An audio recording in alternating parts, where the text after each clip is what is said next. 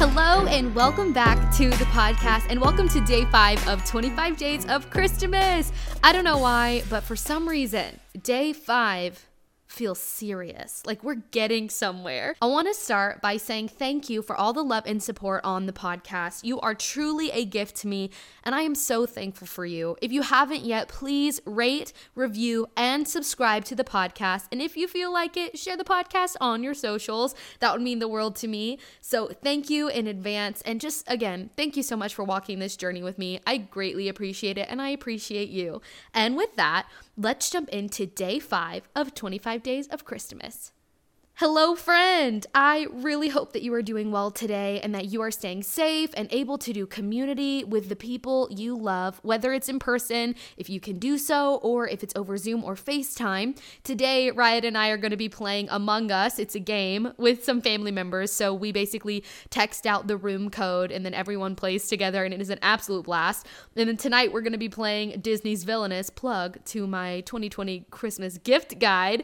We're going to play that game over Zoom with some family, and it's so important that even in locational isolation, you are finding connection. And it's fun to be creative with others in how you spend time with each other, just to come up with these super fun and creative ideas. The holidays are a time for Jesus, togetherness, and joy. I think we can get distracted from what's important by what we don't have. And I don't mean being bratty because we didn't get the gifts that we wanted. I mean, we can get so caught up in what we don't have.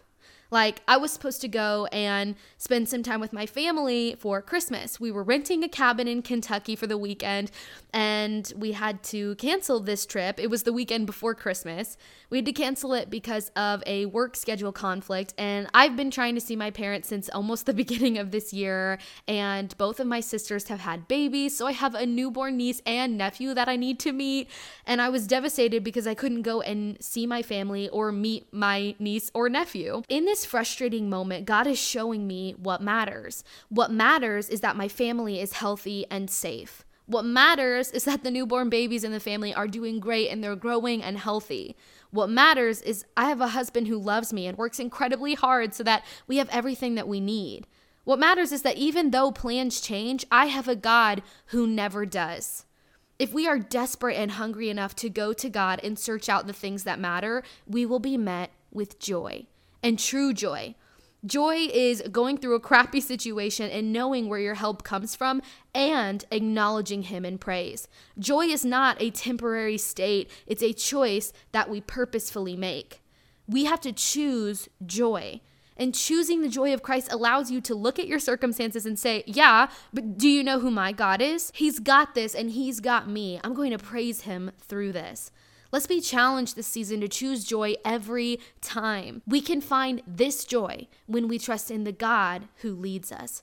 I was reading in Isaiah 43 today, and starting in verse 1, it says, "Do not fear, for I have redeemed you. I have summoned you by name. You are mine. When you pass through the waters, I will be with you. And when you pass through the rivers, they will not sweep over you. When you walk through the fire, you will not be burned. The flames will not set you ablaze. For I am the Lord your God, the Holy One of Israel, your Savior." I also want to share with you 1 Peter chapter 5, verses 6 through 11. "Humble yourselves, therefore, under God's mighty hand, that He may lift you up in due time. Cast all your anxieties on Him, because He cares for you. Be alert and of sober mind. Your enemy, the devil, prowls around like a roaring lion, looking for someone to devour. Resist him, standing firm in the faith, because you know the family of believers throughout the world is undergoing the same kind of sufferings. And the God of all grace, who called you to His eternal glory in Christ, after you have suffered a little while, will Himself restore you and make you strong, firm, and steadfast. To Him be the power forever and ever. Amen." When we remind ourselves of His promise to be with us no matter what we walk through, and when we know that He wrote a love note to us saying to cast all of our anxieties on Him because He cares for us, He will restore us, He will heal, He will provide, He will answer our prayers. And sometimes the answer to our prayers come on the other side of eternity. I have been praying for healing from PCOS, that's polycystic ovarian syndrome. I've been praying for this healing since I was 16 years old, and I haven't been healed yet. Do I want to be healed now? Of course I do. I do. But that healing may also just be reserved for my entrance to heaven.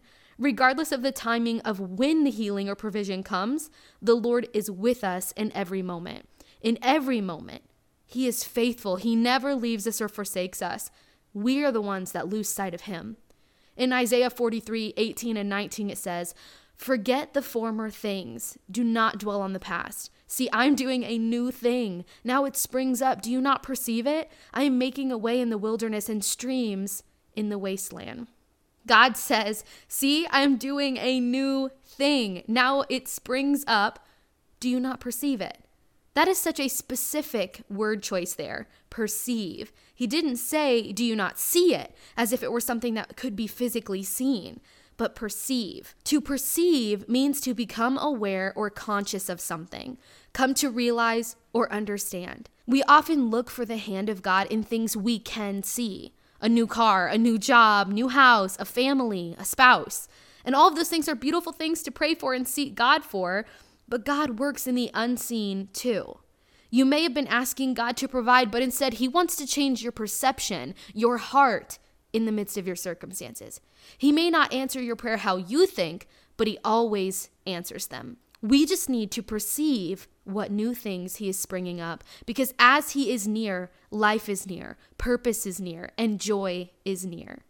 I pray you are encouraged today and that God fills you with His joy right now, exactly where you're at, and that you're coming to a place of perceiving what new things God is springing up in and around you. I know it's hard to be in the waiting, but He is in the waiting and is doing something, and He always finishes what He starts. You are so loved. I am thankful for you today. Let the joy of the Lord wrap around you, and I will talk to you in tomorrow's episode. Bye!